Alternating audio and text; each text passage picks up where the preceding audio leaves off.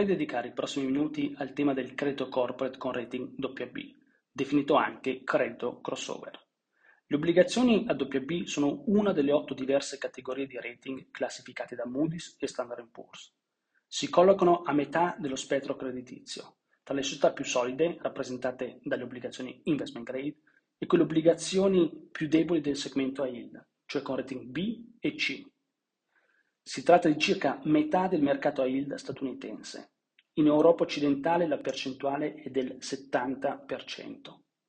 Il credito crossover costituisce un punto ottimale dello spettro creditizio perché mira ad ottenere un rendimento molto interessante.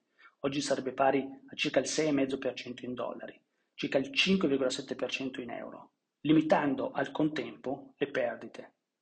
Il tasso di insolvenza medio, infatti, è particolarmente contenuto, intorno all'1% all'anno, un livello molto basso Insomma, collocandosi in quel punto del credito corporate, gli investitori potrebbero catturare rendimento tenendo a bada i rischi. Esistono quattro tipi principali di società WB. La prima è quella dei cosiddetti angeli caduti, che un tempo erano aziende solide con rating investment grade e che negli ultimi anni sono scese in WB. Un esempio è Rolls-Royce nel Regno Unito o Telecom in Italia. La seconda categoria è quella dei leveraged buyout, normalmente guidati da sponsor di private equity. In questo caso possiamo fare l'esempio di Virgin Media.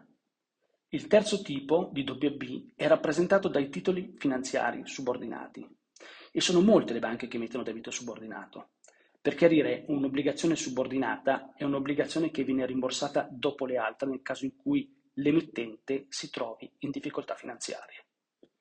Le banche emettono regolarmente obbligazioni subordinate per aumentare la loro base di capitale. Alcune hanno data fissa, altre sono perpetue.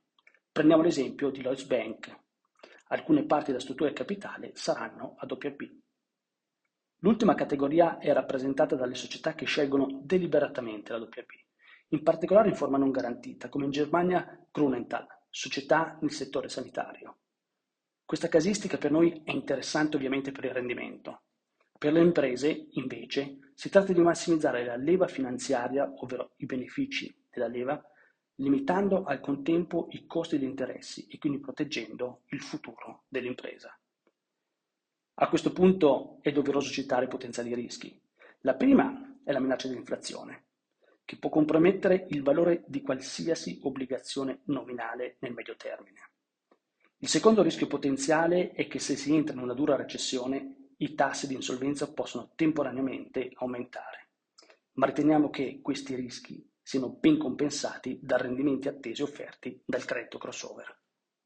La presente registrazione audio ha scopo meramente informativo, non è da considerarsi in alcun caso materiale promozionale e non deve essere intesa quale offerta o una sollecitazione ad acquistare o a vendere qualsivoglia tipo di strumento finanziario. Le opinioni e i pareri contenuti nel presente documento non rappresentano necessariamente la visione aziendale formulata in altre comunicazioni, strategie o comparti di Schröders. Per maggiori informazioni si consulti il sito www.schröders.it.